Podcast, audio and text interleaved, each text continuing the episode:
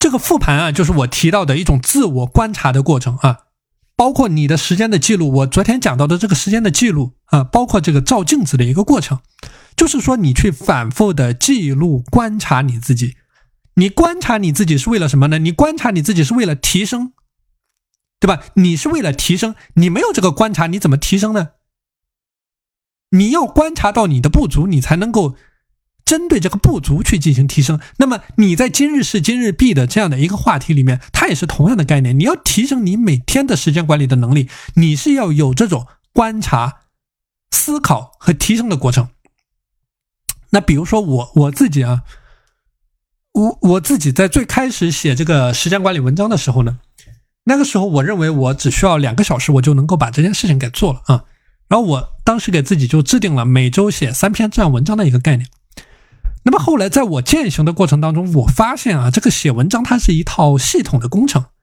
那么它包括了构思，包括了写作，包括了修改，包括了排版，一系列的东西。就是说，你要把这件事情给做好啊，它是有一系列的动作在这里面的。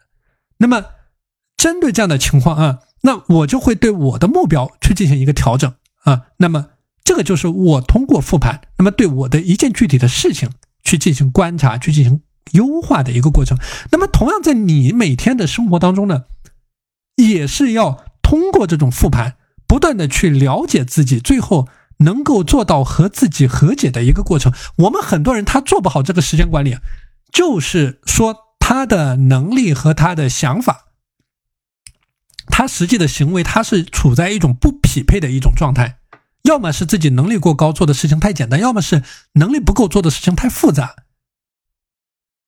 那么这个时候，人就会出现一种沮丧，或者说对自己产生深度的怀疑和否定，就是觉得为什么我这件事情也做不好，我那件事情也做不好，为什么我我这么简单一件事情都做不好？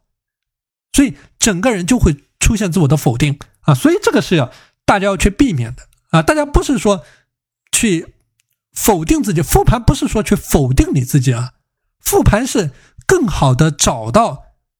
嗯，你的能力和目标的这个契合点，就是说，你通过复盘，你是能够找到适宜于你自己的这个跳一跳就能够够得着、摸得着的一种目标的。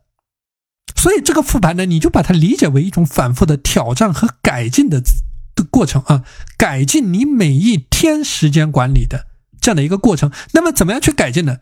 改进就是我刚才说到的每一个具体的事情，每一个具体的点。我刚才讲这个小时计划表的时候，我也是讲到了每一个具体的事情。那么你复盘的时候呢，就可以对照着你具体做的每一件事情啊，去进行复盘啊。所以这个是我讲到的一个基本的逻辑框架和思路啊，基本的逻辑框架和思路。所以说，